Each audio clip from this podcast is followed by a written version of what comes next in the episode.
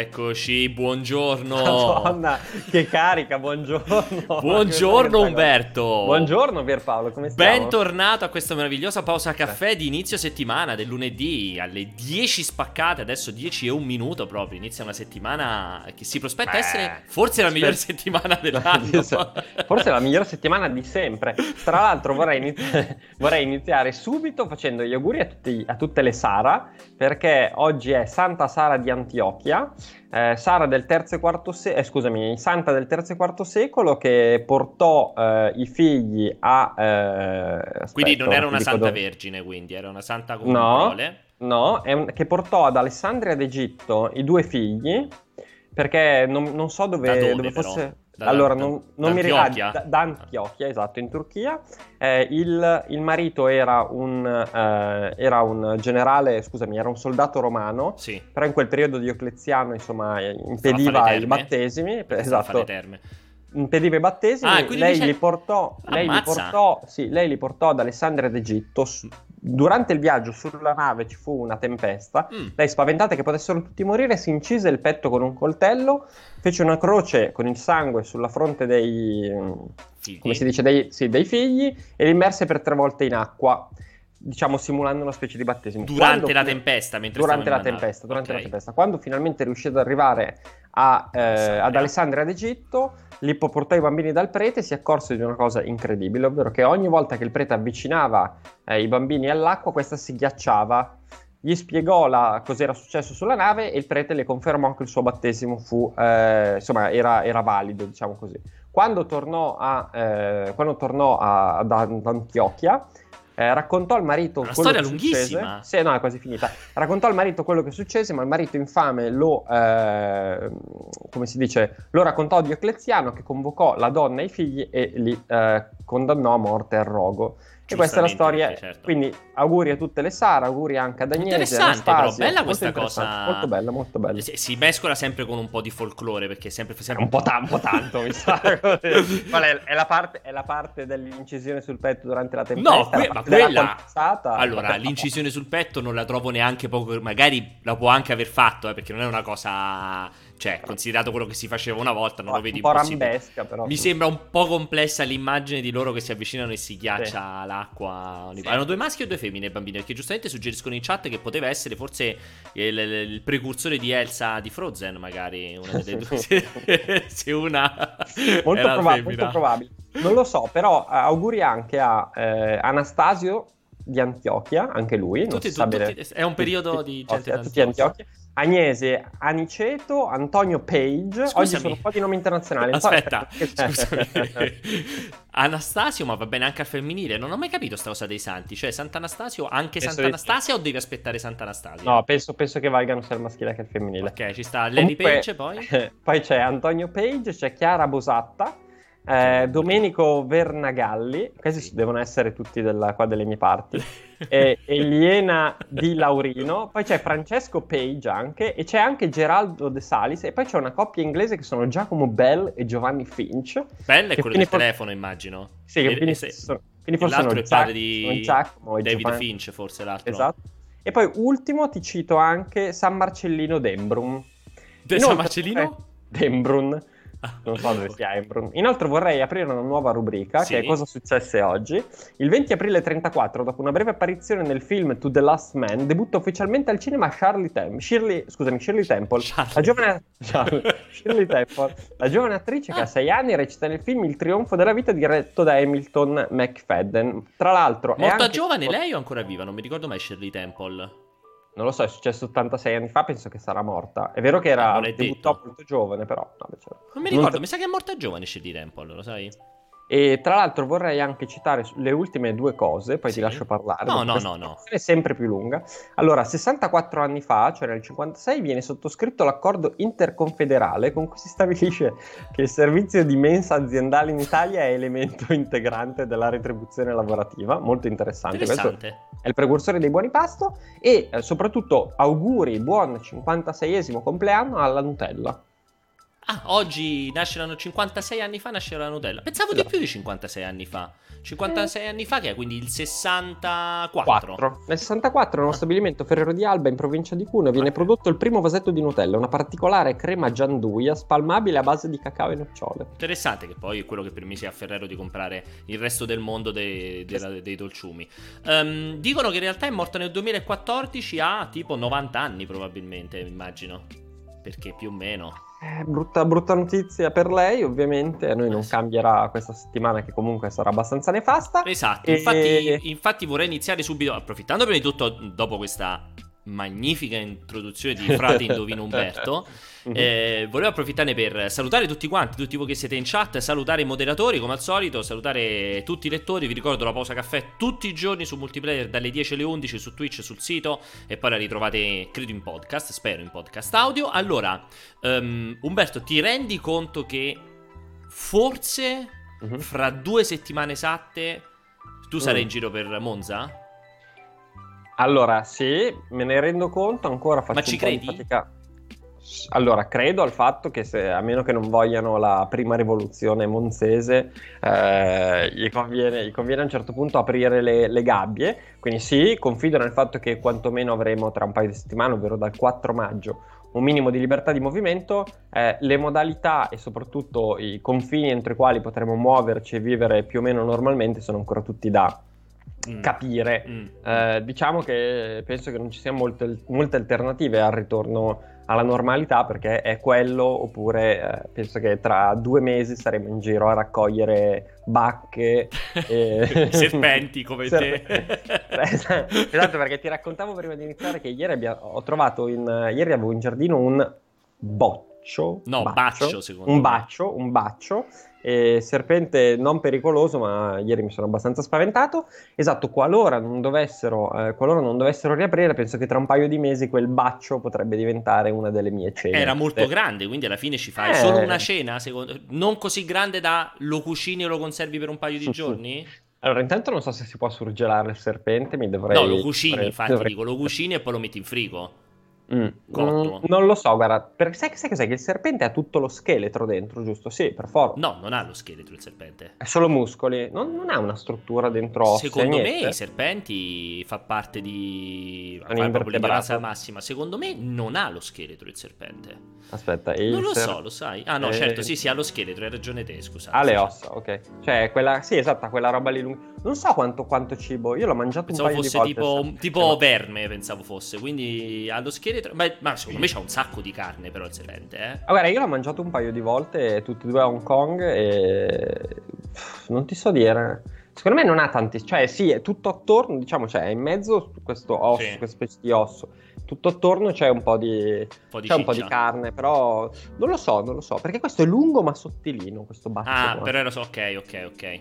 Chiedo scusa, purtroppo io sono veramente ignorante, l'ho detto sempre mettendo le mani avanti. Quindi l'hai mangiato in Cina? L'ho mangiato 2 volte a Hong Kong, tra l'altro l'ho mangiato una volta tipo in una zuppa, ma una volta mi hanno portato in una roba fighissima, ero per, oddio, com'è che si chiama? Sleeping Dogs, sì, si chiamava? Sleeping Dogs. Ero al press tour di Sleeping Dogs. Era Hong Kong, mi sa, immagino. Era Hong Kong, esatto. E c'era ovviamente il gioco era quello che era, quindi tipo dopo mezz'ora che ci avevamo fatto vedere il gioco non c'era più niente da dire. Esatto, no? Allora, però ho detto mangiamo i serpenti. No, però ovviamente ti portano fino a Hong Kong, qualcosa ti devono far fare. Quindi ci hanno fatto fare un giro ci hanno portato in uno striptease. Vabbè, una roba abbastanza, un prestito abbastanza losco. Non penso si potrebbe più fare. A un certo punto ci portano in questo. Era con Square Enix, era. Ah, con Square Enix, hai ragione. Era di Square Enix. E a un certo punto ci portano in questo tipo.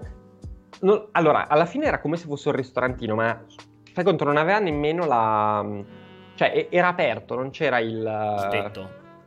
Ecco, cioè un po' come se fosse una bancarella da strada però dentro un negozio, non so come spiegartelo in modo migliore. Capito? Cioè, sai che ogni tanto capita che ci sono come le bancarelle, però hanno anche il negozio dentro. Ah, dietro, cioè. Esatto. Ok. Perché non era come una bancarella dentro un negozio, il tetto. È la bancarella fuori dal negozio, cioè è un negozio che però è anche bancarella, sai che ogni tanto capita, non so esattamente. Ma tipo un'edicola, tipo quelle edicole in centro della strada? Tipo edicola. Ok. Fa fare una cosa del genere. Comunque entri e c'è una specie di cassettiera con tutti questi cassettini. Dentro i cassettini ci sono i serpenti. Ma che non riescono a uscire da soli, non riescono ad aprire il cassetto? Cioè, come fa un serpente ad aprire un cassetto? Beh, basta che si spinge da dietro, il cassetto si apre, scusami. Beh, dipende come... No, perché il sacchetto ha... Cioè, il cassetto... Ah, il cassetto si... Ah, non si appoggia al retro della libreria, per intenderci. La verità non è che avevo studiato, non ho studiato come sono fatti, ma sì, immagino che ovviamente ci fosse anche un retro del cassetto in modo che non... Ma quindi proprio tipo una libreria, cioè tipo una cassettiera. Tipo libreria. Con tanti cassetti, ma erano numerati, avevano le lettere, avevano qualcosa, la scritta. Ne tirano fuori uno, vabbè, comunque tipo prendono il serpente, gli inchiodano la testa e lo aprono, cioè lo rigirano. Penso che si faccia bocca, cosa anche con l'anguilla, esatto. Sì. Prendono questo qua, ovviamente sanguina, prendono il sangue e lo mettono dentro una specie di bottiglia con il baijiu, liquore cinese, vivo. Okay. E poi lo cucinano, quindi e il sangue? Il baijiu, dentro il liquore tipico cinese. Quindi ci siamo bevuti sta roba qua e poi ci hanno preparato il serpente. Cioè, poi ti spieghi come mai nascano le malattie da simili. E poi ti spieghi perché. Infatti secondo me mi sono fatto il coronavirus 1, 2, cioè, 3 ma, scusa, però perdonami allora. Nel 2016, 15 secondo me Sleeping Dogs. No, forse era 360 mi sa Sleeping Dogs, quindi è molto vecchio, molto vecchio. Facciamo 2010. Facciamo finta. Allora, scusami, però quello che tu hai detto che la tipa che stava sulla barca verso Alessandra... 2012. Okay. Stava sulla barca verso Alessandra d'Egitto che si è incisa il petto è folcloristico, però perdonami, scusami, i tipi che prendono il serpente, lo inchiodano e poi versano il sangue nel liquore che ti bevi, cioè, non è sempre una roba tribale uguale? No, vabbè, completamente diverso. Perché è completamente diverso? Cioè, che utilità allora, se io fossi entrato e il proprietario si fosse inciso il petto e il sangue me l'avesse fatto bere, mi avrebbe fatto molta differenza. Ho capito, ma che senso ha mettere il sangue nel liquore da bere? Spiegami. Allora, sarà una di quelle cose di medicina asiatica per cui pensano, non lo so, pensano probabilmente di avermi aumentato la virilità oppure di una di quelle robe lì. Però, allora, la ragione non te la so dire, però è molto folcloristico. Certo, l'igiene non so quanto... Non fa parte di quel negozio, di quella bancarella. No, scusami, no. Come te l'hanno cucinato poi, te lo ricordi? Cioè si fa tipo la piastra... Allora, ho bollito. In quel caso specifico sai che non mi pare che fosse anche in quel caso una zuppa. Poi qualche anno dopo, tipo 3 o 4 anni fa, quando sono tornato, sono andato in un posto molto famoso che lo fa in zuppa. Però beh, c'è una carne gommosina abbastanza schifosa. Dicono giustamente chissà quanti legami c'ha con la carne dell'anguilla. Io per esempio non so, tu sei un amante dell'anguilla? Io non no, so... è diverso dall'anguilla, non è come okay. Molto, è ancora più gommoso, è gommosissimo. Okay. Perché l'anguilla se proprio non la sai fare estremamente... Cioè gli unici posti dove ho mangiato l'anguilla buona... Che poi me l'anguilla col fatto comunque sia un po' la parte romana sia un po' la parte napoletana, comunque c'è per esempio sempre a Natale il capitone là e mi fa sempre cagare. L'unico posto dove ho mangiato molto buona l'anguilla è stato al 3 Stelle dal Pescatore. Vabbè, ok. L'unico posto sulla faccia dove ho mangiato bene. Beh, insomma, sarebbe stato beh, strano.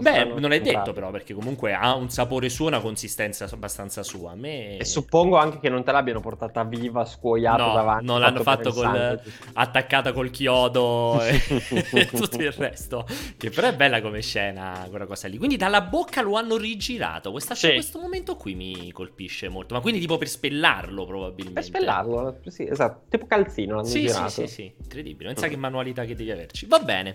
Allora, direi che abbiamo fatto un quarto d'ora di conoscenza, modi d'uso orientali e modi d'uso cristiano-cattolici. Possiamo metterlo in questo modo qui. Dicevamo, allora, vogliamo iniziare a chiacchierare questa settimana? Cosa hai fatto? Puoi raccontare cosa hai fatto questo weekend? Allora, sì, sabato non abbiamo fatto la live, quindi mi sono dedicato un po' alle pulizie di casa e un po' come al solito allo studio del coreano. E poi in realtà non ho fatto niente di che, ho guardato un documentario che mi hanno consigliato proprio in chat, mi pare venerdì, perché stavo parlando con Vince di Unorthodox, non so se l'hai visto. Sì, l'ho visto quelli. In realtà l'ha visto Eli, mi ha obbligato a vederlo con lei, l'ho visto a salti, però più o meno l'ho visto ma il documentario collegato, quello One of Us che è collegato come quello tematica, esatto, diciamo sì. E quindi ho visto quello sabato, molto figo, molto interessante più che altro. E ecco, sempre per tornare alla follia umana dei gente che scuoie serpenti e si incide il petto. E quello ho fatto sabato, ieri. Ti è piaciuto Unorthodox? Moltissimo, sì. Più che altro perché, allora, peccato che non chiaramente... si chiuda. Peccato che non sia una miniserie autoconclusiva. A me un pochettino mi ha dato la cosa. A me quello non ha dato molto fastidio. Diciamo che era un tema che io non conoscevo, ammetto la mia ignoranza, sì, ero completamente all'oscuro. Li ho sempre visti in giro per sia per New York, ma in realtà anche per aeroporti. Li vedo spesso viaggiare, forse perché sono un pochino più riconoscibili, avendo quel look particolare. Ciao, però li ho sempre visti. Ciao Rebecca. Però li ho sempre visti in giro e non sapevo assolutamente niente di loro. Mi ha colpito moltissimo, sì. Che è un'idea secondo me abbastanza inquietante, quella che viene ripetuta sia nella serie che nel documentario Umano Vas, questa idea di recuperare i 6 milioni che ci mancano. Sì, è bellissima. Cioè, per me è una cosa abbastanza... Quella è molto inquietante come cosa. Perché vabbè, è inquietante? È un obiettivo fortissimo. Perché è inquietante? È un bell'obiettivo. Cioè, come fai a... Cioè, è l'idea di rimpiazzare gente che è stata uccisa. Beh, tendenzialmente è un po' un'idea un alla po' creepy, base, secondo me, come cosa. Beh, però è un po' all'idea di un po' tutte le componenti religiose, la procreazione abbondante e costante, alla fine, se ci pensi. Quello lì, sì, però con un obiettivo. Però mi direi chi è che tiene i numeri. Morti dell'Olocausto, non lo so. Dicevo, chi è che tiene i numeri, mi dirai. Cioè, se c'è effettivamente uno che dice mancano 1 milione, cioè se c'è una tabellina con 900.000, 600.000, cioè capito, quella cosa lì mi chiedo. Oppure se appunto rimane un obiettivo fine a se stesso senza un traguardo senza un traguardo concreto, mi chiedo. Più allora, quello non te lo so dire. Penso che qualcuno stia tenendo i conti, anche perché non penso siano conti difficilissimi, visto che sono una comunità molto chiusa, esatto. Più o meno sapendo da quanti partivano, credo che si riesca a tenere un conteggio. Più che altro a colpi di 7, 8, 10 figli, non è che però perché ci metterai un po', ma non ci metti. Perché creepy? Perché è creepy? Alla fine c'è un obiettivo... Cioè anche... una persona che muore... Cioè è come se... alla fine è anche quasi... come te lo posso dire? Cioè non buono, però un obiettivo comunque con una sorta di ricucire uno strappo che la storia dell'umanità ha creato. Cioè che un morto lo rimpiazzi, non lo so. Non è che lo rimpiazzi, è un po' come il concetto è un po' come quello del bosco o della foresta, cioè l'idea di persone che vanno a rimpiantare gli alberi per far sì che il bosco non si estingua, non finisca mai alla fine. Cioè non è che l'obiettivo è morto mio nonno, aspetta che faccio il figlio a immagine e somiglianza e lo chiamo uguale a mio nonno. Cioè quello te lo fa diventare creepy. Però il concetto l'umanità ha spazzato via 6 milioni di ebrei e dedichiamo la nostra vita e il nostro scopo a rimettere nel mondo 6 milioni di ebrei. Cioè non è tanto peggio di altre cose. Là la follia, cioè nel senso, aspetta, non mi fraintendere, nel senso... Chiaramente non sto minimamente giustificando le follie di quella comunità lì, perché cioè, secondo me sono malate tantissime altre robe di quella comunità. Non metterei malato proprio l'obiettivo finale, cioè in questo senso. Non so, mi ha colpito, non è che ci abbia poi riflettuto troppo. Quando l'ho sentito dire sia nella serie e poi ripetere nel documentario Umano Vas... Mi ha lasciato abbastanza perplesso, però ovviamente poi ti ripeto, è stata un'impressione e poi comunque è una realtà. Cioè la cosa secondo me che impressiona è che, non so, tipo gli Amish in Utah, comunque lo Utah è uno stato non molto popoloso, soprattutto al di fuori di Salt Lake City, e loro stanno lì, hanno le loro comunità, si sono autoemarginati e vivono in un modo, dal mio punto di vista, bizzarro, però separati, cioè questi abitano a Brooklyn. Vabbè, dentro un quartiere loro. Sì, dentro un quartiere loro, però a New York. Comunque, cioè, secondo me ti richiede veramente una determinazione nel mantenere quello stile di vita pseudo-medievale incredibile, perché cioè tu metti che io e te siamo due come si chiamano? Hassidi, non mi ricordo più. Completamente rimosso il nome, cioè, sì. Chiaramente deve essere chiusissimo, perché se io domani esco dalla comunità e ti posso ancora contattare, cioè è chiaro che dopo 3 giorni ti dico guarda Pornhub, certo. E chiaramente dopo 2 settimane siamo tutti fuori a farci le pipe su Pornhub. Però perché comunque è molto difficile. Beh, però perché guarda la Nord Corea. Ma per quello ti dico, però la Nord Corea infatti c'ha i suoi confini, se... a parte che pure in Nord Corea la Cina allora, senza che vai molto, cioè non proprio lo stato super autoritario come la Nord Corea, però anche la Cina con lo stesso vivono oggetto... molto più liberamente i cinesi rispetto agli ebrei ciassini. Ah, cioè, ok, anche rispetto ai nordcoreani probabilmente, non lo so, impressionante. Sì, allora ti dico, assolutamente ci sono tantissime cose di quella componente là che anche a me lasciano veramente super interdetto, però vedevo anche comunque ne stavano anche chiacchierando ovviamente in chat, perché da accende questa roba qui, dicono intanto per esempio anche in Israele c'è molto il peso perché ecco, secondo me c'è molto peso, c'è molta componente sociale, molta pressione sociale sulla necessità di procreare, perché sono pochi gli ebrei in giro per il mondo a causa dell'olocausto. Comunque c'è ancora la componente di pressione del rischio che ancora corrono, cioè il rischio di un nuovo olocausto, comunque di essere perseguitati, che è un po' una componente no tipica, però insomma una componente connaturata all'ebraismo, cioè la persecuzione, che magari loro sentono forte la pressione sociale di procreare molto per evitare che si possa estinguere come comunità, diciamo, come civiltà, non so neanche come definirla senza sembrare razzista, che non vorrei minimamente esserlo. E quindi magari questa cosa qui si trasmette poi con tutte, ovviamente con tutte le esagerazioni tipiche di quando c'è di mezzo quella roba super ristretta, che poi...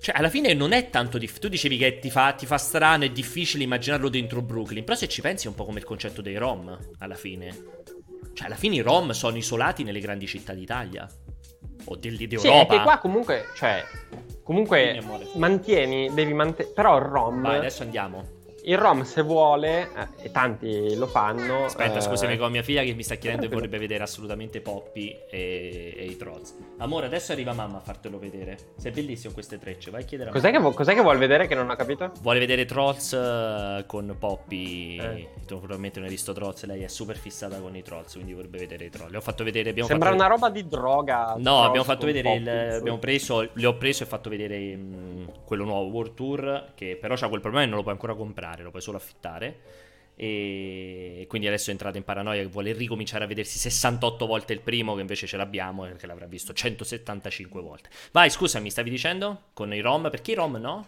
dicevo che allora sì, no, è che comunque cioè i Rom sono liberissimi di prendere e farsi una vita, e tanti lavorano normalmente, e...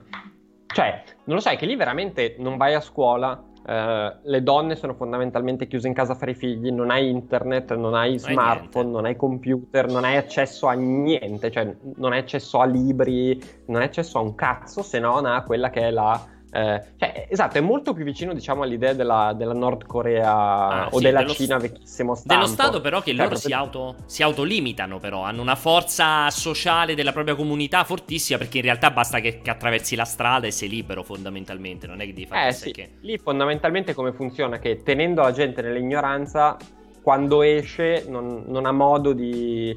cioè non ha modo di trovarsi, di crearsi una posizione, una situazione. Molto interessante, molto. Mi ha aperto un po' una finestra che non conoscevo. Molto, sono pochi gli ebrei, non lo so ragazzi se sono pochi o tanti gli ebrei, perché non l'ho mai contati. Resta il dato di fatto che sicuramente fra le religioni, fra i... qua è sempre complesso, perché come le parole che usi in un attimo possono diventare sbagliate. Diciamo che tra...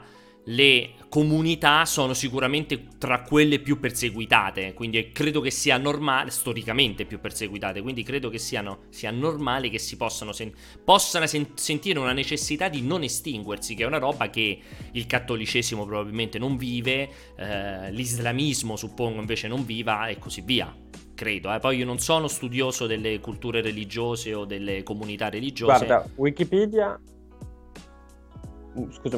dice 13 milioni e 400.000. Non sono tantissimi se pensi, se confronti con, no, non sono tanti, cioè, con i buddisti, i cattolici, appunto, cioè qualsiasi altro. Non ti direi che 13 milioni, cioè, sono veramente pochi da questo punto di vista. Comunque molto interessante, ti ringrazio moltissimo anche per aver aperto acceso questo riflettore sulla questione.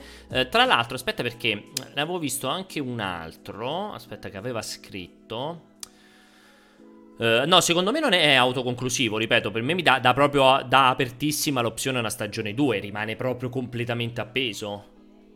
Non hai vissuto tutto? Non lo so, però non lo so, secondo me la voleva chiudere così. Sì. E basta, sì. Anche perché non so quanto si presti a una seconda stagione dove si dice che cosa. Sì, vabbè, volendo, però penso che più o meno quello che volesse dire l'ha detto. Si conclude lì. Non so, a me invece mi dà l'idea molto di una seconda stagione da quel punto di vista. Dice Rafda una roba che io non ho idea se sia vero, sia lui che l'ha letto sul Corriere dei Piccoli, che per essere un ebreo l'unico modo è nascere da una donna ebrea, perché i convertiti non sono considerati nel conteggio della loro popolazione. Però io questa roba qui per me potrebbe non essere... Non ne so niente. Esatto, il conteggio scritto sul Corriere dei Piccoli. Non ne ho idea. Sono 9 milioni, qui addirittura sono scesi, con 200 milioni di arabi intorno che li vogliono morti. Sì, pure secondo me comunque. E poi, ecco cosa, che aveva fatto una critica a uno dei lettori. No, una critica, aveva riportato una, diciamo, una considerazione che spesso viene fatta e lui dice che non è vera. Invece per me è verissima. E cioè che loro basano questa loro necessità di procreare, o comunque crescere in numero, sull'assunto che... l'importanza di una comunità dipende dalla sua grandezza numerica. Lui dice non è vero, invece è verissima questa cosa qui. Cioè comunque una comunità più numerosa, cioè tranne casi molto rari in cui subentra naturalmente la forza militare, ma se eliminiamo la parte della forza militare, qualsiasi comunità più numerosa può far valere più facilmente i propri diritti, perché tendenzialmente può rompere le scatole di più rispetto a una comunità emarginata e microscopica. Non sei d'accordo te, Umbo? Cioè se eliminiamo dal mezzo la componente militare naturalmente, che può sovvertire questo assunto. Sì, allora diciamo che penso che ci siano, nessuno di noi è un esperto, qua ci stiamo arrampicando su sentieri inesplorati. Allora sì, in linea di massima chiaramente le dimensioni penso che contino, però ad esempio ci sono tanti paesi dove, ad esempio, se sei uno di quei paesi dove gli americani hanno peso, molto spesso gli americani decidono di dare, tipo non lo so, nei paesi quelli ad esempio in Africa dove hanno avuto un peso, sì. E qua senza aprire quella parentesi di giudizio, però dove hanno avuto un peso spesso gli americani sceglievano di dare potere alle tribù più piccole, perché il loro potere era unicamente determinato dall'appoggio americano, quindi non potevano slegarsene, sì. Anziché darla alla comunità più grande che avrebbe potuto rivalersi in automatico. Quindi in quel caso ad esempio era diverso, non lo so, a livello di stati ci sono stati piccoli molto molto potenti o comunque che hanno un peso molto molto grande, tipo la Svizzera è uno stato molto piccolo che ha... Però è un'eccezione, non lo puoi definire, sono magari delle eccezioni, la norma, nel senso che se mi immagino comunque... Cioè tendenzialmente quando vai a vedere le nazioni è che vabbè, per me era più legata alla questione della comunità, perché comunque la questione della nazione in un attimo si lega alle risorse e naturalmente alla componente militare. Ovvio che ci sono stati piccoli ma che magari possono accedere al petrolio o all'uranio o a qualsiasi altro materiale pregiato e che naturalmente in un attimo gli sale il valore, a meno che non vengano vessati o colonizzati da altri stati. Però parliamo all'interno del concetto della comunità, anche se me lo immagino all'interno di una città, tendenzialmente la comunità un po' più numerosa, a meno che non ricorra alle armi, è tendenzialmente quella che più facilmente può esprimere il proprio voto e quindi mandare i propri rappresentanti al comando, eccetera, eccetera. Cioè, è abbastanza collegata la cosa, poi è ovvio che appunto ci siano le eccezioni. Comunque vabbè, stiamo prendendo una deriva socio-politico-culturale che ha poco senso. Allora, torniamo invece a chiacchierare un pochettino di noi. Questa settimana, Umbo, che ci possiamo aspettare su Multi? Allora, questa settimana... Perché ridi? No, tu hai iniziato a ridere appena te l'ho chiesto. No, ho iniziato a ridere perché stavo pensando alla settimana. No, dai, a parte gli scherzi. Allora, questa settimana in realtà parte in maniera abbastanza interessante, perché alle 11 avremo un ottimo provato della beta di Guilty Gear, del nuovo capitolo di Aligi, che è rimasto strabiliato dalle qualità grafiche del gioco. E nonostante questo però sottolinea una serie di problemi, parliamo sempre di beta, quindi diciamo tutto in divenire. Abbiamo uno speciale tra l'altro anche stamattina su Resident Evil Code Veronica, proviamo a immaginare come potrebbe essere, esatto, tra l'altro proprio oggi c'è stato un rumore a riguardo e ovviamente noi non lo sapevamo, però a caso è perfettamente a tema.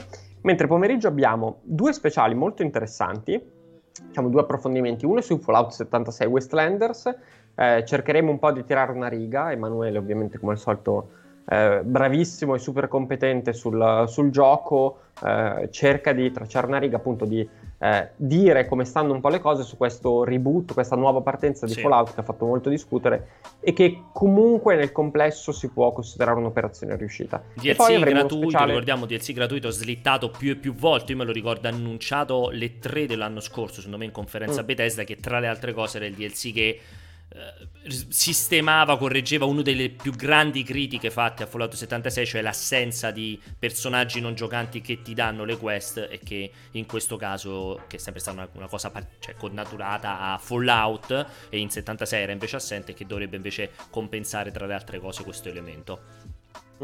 E poi l'ultimo pezzo che vi segnalo questa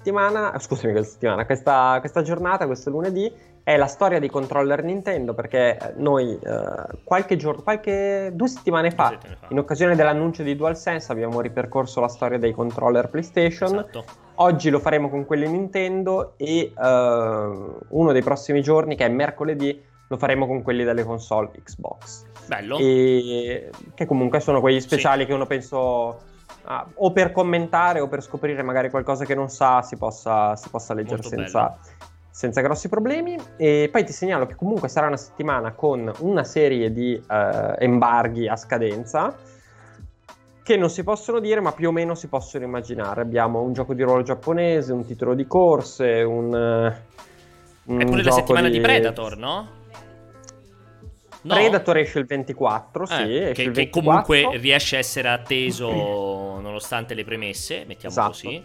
Diciamo che per la formula di gioco non ti so ancora dire se usciremo con la recensione, perché essendo online non so ancora esattamente, non lo stiamo ancora giocando. Sì. E poi è anche la settimana di XCOM, quindi aspettatevi qualcosa. Questo XCOM uscito a sorpresa. Chi lo sta seguendo? Alla fine non mi ricordo. Simone Tagliaferri. Simone, sì, questo titolo buttato fuori all'improvviso a prezzo ridotto, perché a prezzo budget viene venduto, anche se non ricordo male.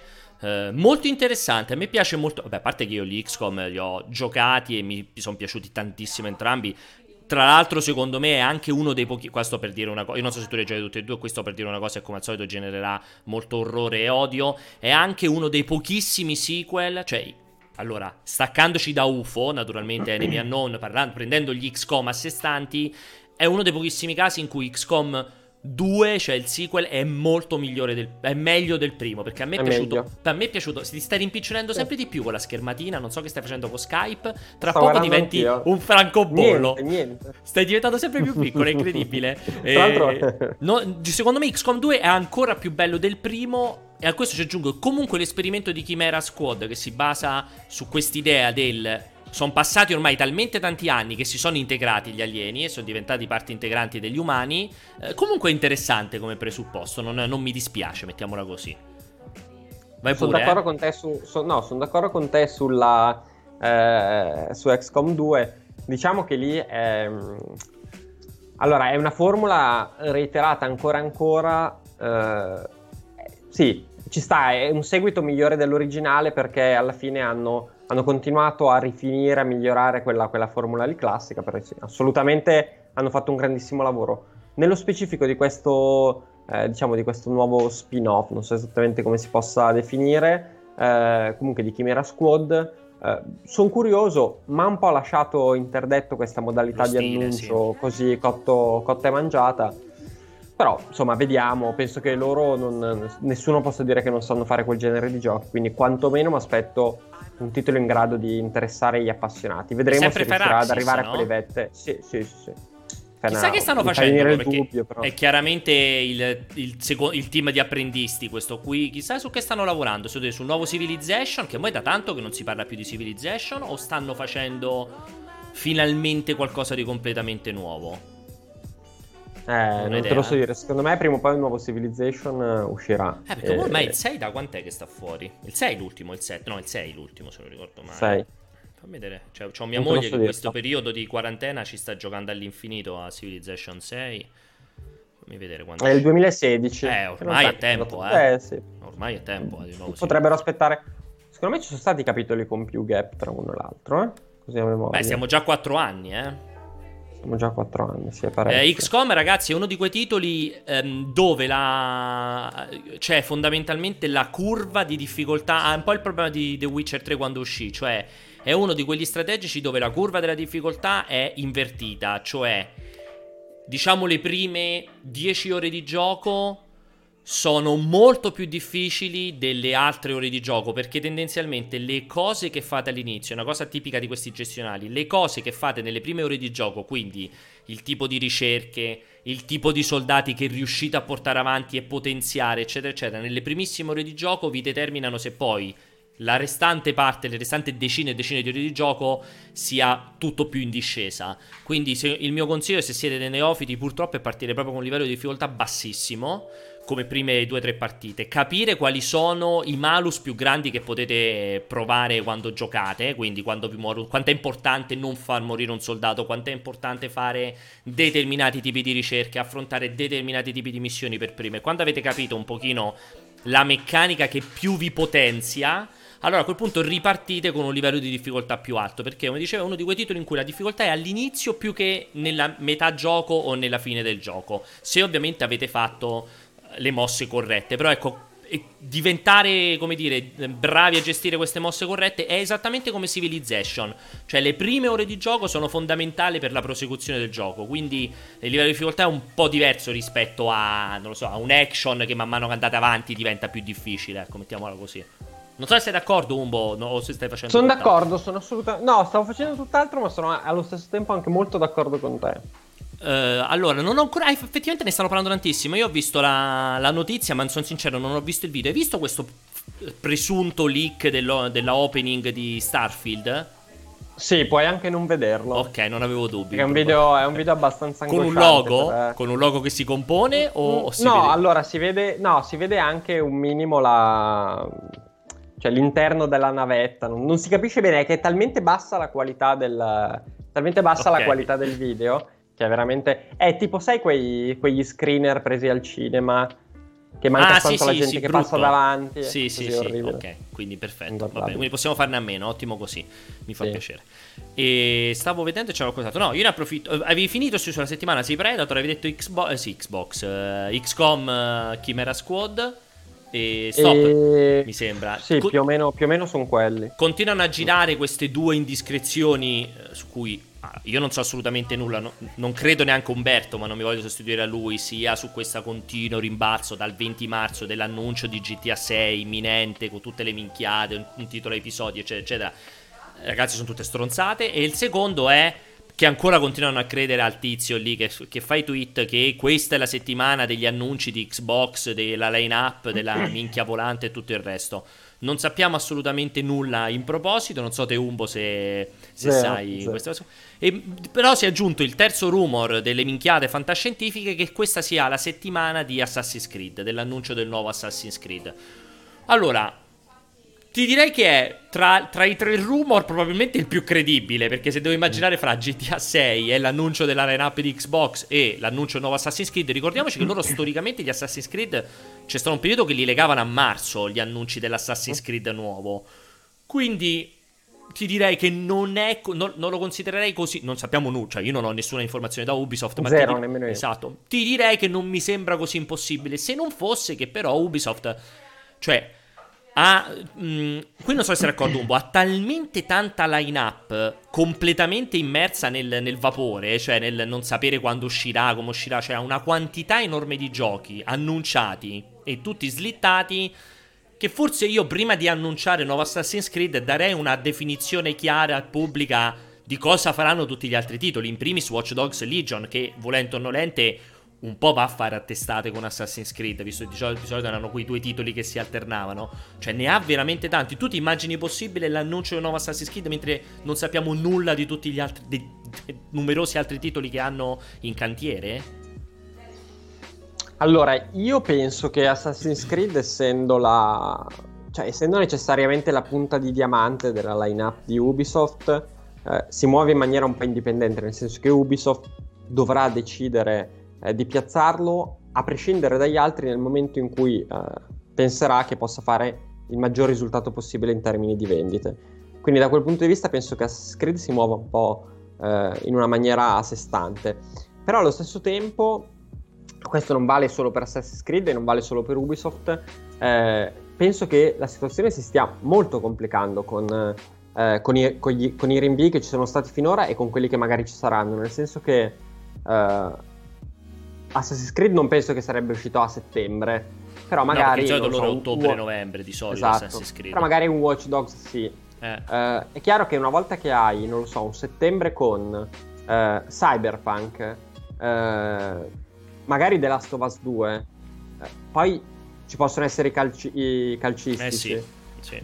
Non lo so, cioè, non è che puoi far stare 1,5 litri d'acqua in una bottiglia da 1 litro, quindi, cioè, bene o male, quello, cioè, ci sarà inevitabilmente un effetto a catena che porterà ad altri spostamenti, quello è inevitabile. Quindi fare previsioni è molto molto complesso. Io ti dico, per me Assassin's Creed si muove un po' a sé stante, però c'è da capire cosa succederà, nel senso che, cioè, le variabili sono tantissime. Io ad esempio un Assassin's Creed in uscita a novembre, con la predisposizione che Ubisoft ha nell'abbracciare le nuove tecnologie, le nuove piattaforme, me lo aspetto inevitabilmente anche su PlayStation 5 e Xbox Series X. Lì cosa succede? Chi lo sa? Cioè, sono talmente tanti punti interrogativi al momento che fare una previsione che tenga conto di tutto è complessissima. Io, se dovessi dirtelo così, proprio a naso, senza saper niente, per me l'uscita da Assassin's Creed quest'anno a novembre è importante per Ubisoft e quindi ci sarà, perché comunque dopo il fiscale dell'anno scorso, dopo tutti quei rinvii, cioè coronavirus o non coronavirus, devono provare a mettere insieme un'annata positiva. Però ancora, e se poi chi lo sa. Sono molto molto d'accordo con te, tra l'altro secondo me hai detto una cosa intelligentissima, cioè la Ubisoft che tutti conosciamo e ricordiamo con grandissimo piacere, la Ubisoft del Black Flag cross gen, del comunque volente o nolente dello Zombie U al lancio di Wii U, del Red Steel al lancio di Wii, cioè di comunque titoli legati a doppia mandata o che comunque hanno saputo sfruttare adeguatamente l'uscita di una nuova generazione di console. L'ipotesi di un Assassin's Creed, tra l'altro se non ricordo male Odyssey era legato a Xbox, mi sa, se non ricordo male, l'ultimo Assassin's Creed uscito. Mi sa, secondo me, quello di 2 anni fa era legato a Xbox, non era più legato a PlayStation. Non mi ricordo più quale hanno fatto quell'inversione, se era Origins legato a Xbox, Odyssey a PlayStation o viceversa, sono un po' confuso. Però, ipotizzando il nuovo Assassin's Creed, quello che sarà Ragnarok, Valhalla o Roma, quello che cacchio sarà nuovo Assassin's Creed, ipotizzarlo legato comunque non in termini di esclusiva ma in termini di campagna marketing a un Xbox e immaginare il lancio all'uscita di Xbox Series X, che tra l'altro è retrocompatibile, cioè immaginarsi questo nuovo Assassin's Creed che esce naturalmente su PC, su PlayStation 5 e 4, su Xbox base, su Xbox One e su Xbox Series X, ma agganciato al lancio di Xbox Series X. Comunque potrebbe essere una roba che fa clamore, cioè me lo immagino il nuovo Assassin's Creed che ritorna, comunque Assassin's Creed è una serie amatissima, che si aggancia alla potenza bruta di una nuova console per vederlo a 4K a 60 frame al secondo, ma comunque lo puoi giocare anche su Xbox One liscia, su PS5, su PS4, su PC. Comunque non sarebbe una mossa di marketing così sbagliata. Sono molto molto molto d'accordo con te da questo punto di vista. Certo che appunto rimangono tanti titoli, rimane Watch Dogs Legion, tu dici bene a settembre, ma un mese di merda, magari anticiparla a luglio-agosto, però stiamo già in ritardo se dovesse uscire a luglio, cioè devono far ripartire tutti i pre-order. Però c'hanno tante robe. È complessissimo. Rainbow Six Quarantine, c'hanno quello Gods and Monsters, c'hanno lo Skull and Bones, quell'altro il free to play che non mi ricordo mai come si chiama, Free Ride, lì non mi ricordo quello dei Roller Coaster, Champions. Roller Champions. Levo Beyond Good and Evil 2 che neanche lo sto a considerare, cioè hanno tanta roba che è tanta roba che è rimasta appesa. Comunque secondo me non sarà facilissimo per Ubisoft incasellare tutti i titoli grandi in un anno che sarà strettissimo, perché gli ultimi 4 mesi di quest'anno veramente saranno drammatici proprio da questo punto di vista. Comunque, io penso che un Far Cry prima o poi ci sarà pure un Far Cry nuovo, immagino, cioè una serie che ha avuto un grande successo, non quest'anno ma prima o poi tornerà pure il Far Cry, mi immagino. Non so, tu che dici? Cioè dico che Ubisoft è sicuramente quella che ha più carne al fuoco potenzialmente.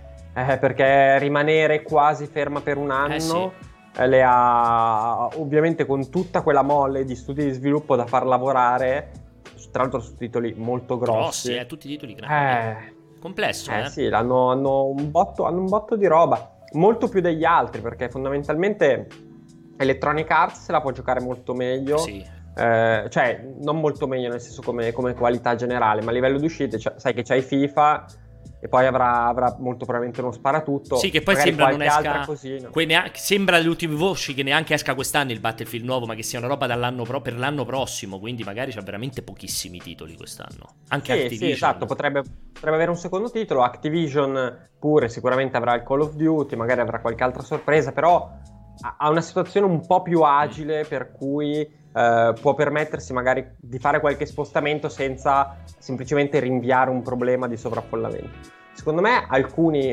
publisher, tra cui Ubisoft, dovranno sfruttare tantissimo anche i primi 3 mesi del 2021. E poi qualcosa verrà rimandato. Sì, primi 3 mesi del 2021, dove però c'è sempre il rischio grandissimo che vedremo le esclusive PlayStation 5, tra virgolette Xbox Series X, perché io ho sempre detto che non trovo impossibile il nuovo Spider-Man o il nuovo God of War nei primi 3 mesi del prossimo anno, con già la console che ha fatto il giro del Natale, ha fatto quasi in prossimità del giro dell'anno fiscale, o qualcos'altro di grosso di Xbox, visto che al lancio ovviamente non è che ci saranno 65 esclusive. Cioè anche i primi 3 mesi secondo me diventano caotici del 2021. Tra l'altro non è scritto che non siano i 3 mesi, cioè che non sia il periodo di lancio per noi delle nuove console. Ah sì, tra l'altro, esatto.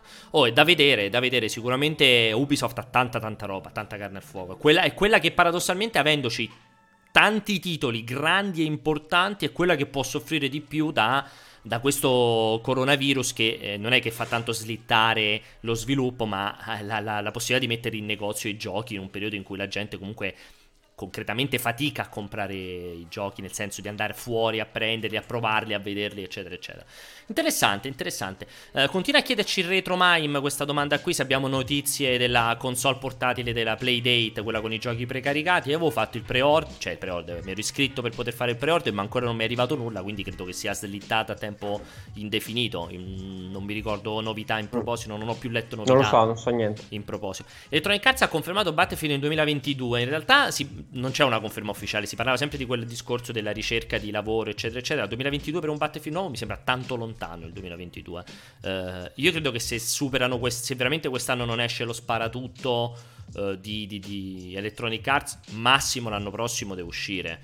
Mi sembrerebbe strano che facciano così tanti mesi, anche perché questo teoricamente dovrebbe essere l'anno con il Call of Duty quello un po' più debole, visto che comunque quest'anno ne ha fatti uscì 7000 praticamente di Call of Duty Activision, quindi non mi aspetto un Call of Duty della potenza dei Modern Warfare dell'anno scorso, mi aspetto un Call of Duty un po' più moscetto, un po' più, anche perché non si è più capito Sledgehammer che sta facendo, Infinity Ward, Treyarch, anche lì sono un po' le carte mescolate in tavola. Comunque c'è il Warzone, comunque c'è quello lì mobile, comunque c'è la remastered del Modern Warfare 2, mo si vocifera la remastered del Modern Warfare 3, cioè magari poteva essere un autunno un po' più scarico del super shooter in prima persona, quindi non so quanto andranno avanti DICE ed Electronic Arts senza un Battlefield proprio in questo periodo. Non lo so, vedremo un pochettino cosa succederà. A parte questo, giusto per dare qualche altra info, prima Umbo ha detto benissimo tutte quelle là sugli articoli, giusto, io sto leggendo invece il calendario, aspettate che ve lo metto così lo potete intravedere anche voi, eccolo qui, sto leggendo il calendario delle live previste per... Oh, mannaggia, Umberto si è di nuovo rimpicciolito anche qua dentro, aspettate un secondo che ringrandisco. E quando va via, ogni tanto mi vai un po' via e lì impazzisce. Il mio problema, dici, di connessione? No, potrebbe essere mio, semplicemente penso che quando salta un po' la connessione magari scala la grandezza, non lo so, diminuisce qualcosa. Sì, probabilmente fa un qualche casino grosso. Ecco qua, sto ringraziando, vabbè, ti ho messo un po' storto, chi se ne frega. Tanto Umberto è bello anche storto.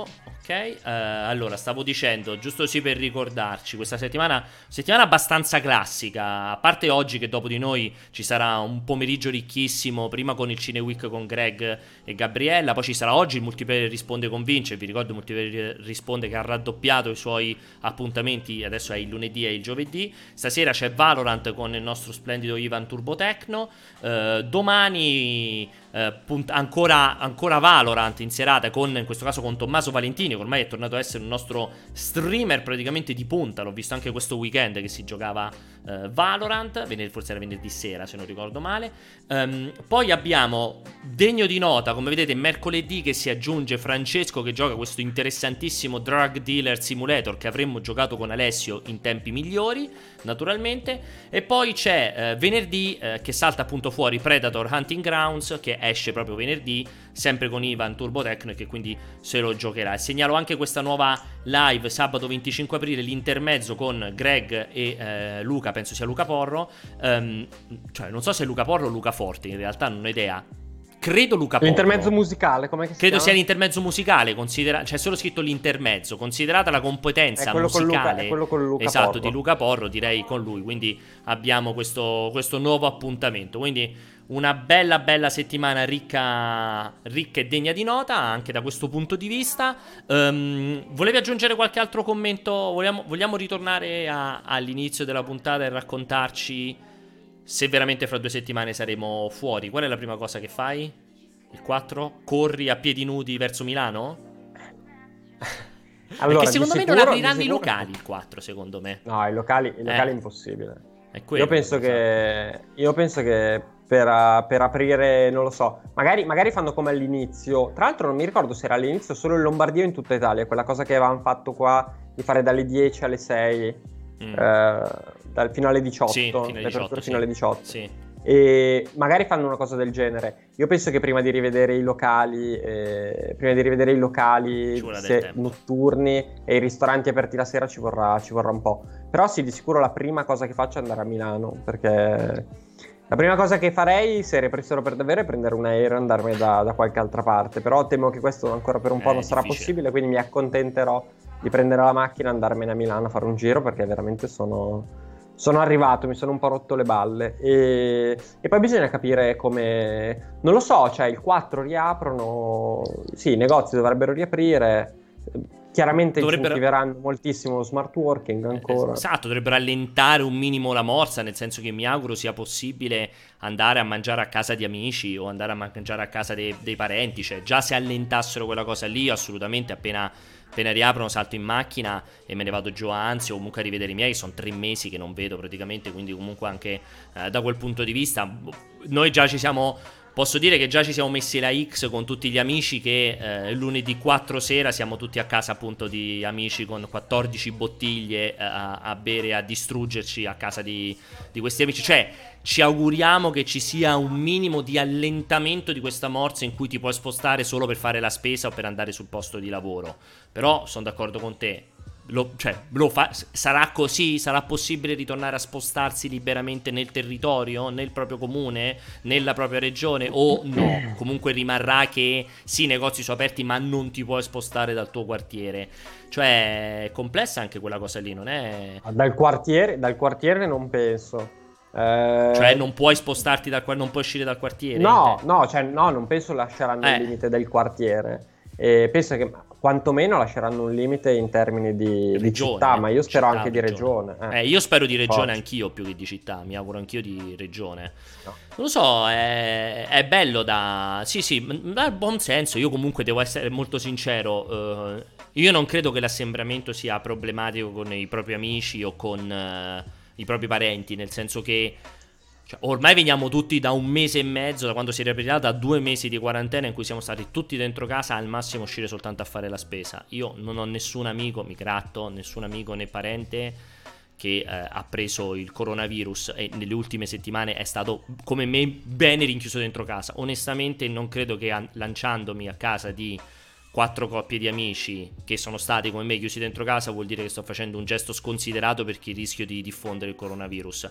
Cioè trovo troverei fuori luogo se, ecco, partissi con Eliana e mia figlia e mi andassi a fare la colazione da Romoli in 66 rinchiusi dentro allo stesso bar, o per l'appunto mi andassi a fare una bella uscita a un pub tutti al bancone con gente sconosciuta. Ecco, forse quello è giusto che rimanga contingentato, mettiamo così, ma onestamente l'incontro con i parenti o con gli amici che teoricamente come te sono stati bene, cioè credo non che il rischio sia problema, ridotto, ecco, non annullato ma molto ridotto, quindi me lo auguro che sia così. Dopodiché, ragazzi, cioè, con questo concetto dobbiamo rimanere in quarantena finché non si scopre il vaccino, sempre. Col concetto così mi sembra un pochettino o la cura che prendi la pasticca e comunque ti passa il coronavirus, mi sembra un pochettino estremo da questo punto di vista. Bisognerà per forza trovare un compromesso, anche perché non c'è soltanto la salute che chiaramente viene come prima cosa, però a parte che c'è anche la salute mentale, c'è esatto, la salute che fa parte della salute, che fa parte della salute, c'è la salute di muoversi e non stare in casa, anche perché non penso che poi tutti abbiano la volontà di farsi gli esercizi in casa o comunque di trovare soluzioni per muoversi. E poi messa da parte anche tutta l'importantissima parentesi salute, ci sono altre 1000 cose che insomma che contano. Bisognerà trovare un compromesso. Non so, per forza, nel senso che, cioè, penso che ci sia tanta gente che muoia. Adesso non è il caso del coronavirus, magari hanno fatto bene a chiudere, magari no, non lo so. Però c'è tanta gente che muore di smog, esatto, di tumore ai polmoni di tutti smog. Gli anni, e di sicuro succede molto più a Milano rispetto a chi vive a, non lo so, a Lampedusa, che immagino abbia un'aria più pulita, e però comunque si scende a patti con questa cosa.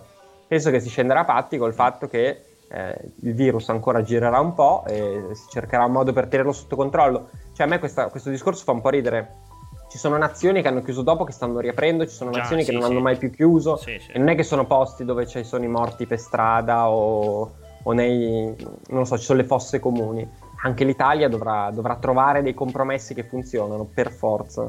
Sono d'accordo, cioè l'ipotesi che... Cioè è ovvio che deve mantenersi appunto il distanziamento sociale, è ovvio tutto il discorso degli ingressi contingentati ai negozi quando sarai locali, quello è scontato, cioè quello che bisogna evitare è che persone che non si conoscono e di cui tu per l'appunto non hai conoscenza della loro storia pregressa delle ultime X settimane evitino di stare in contatto, ma che da qui si passi a non devi incontrare nessuno, secondo me...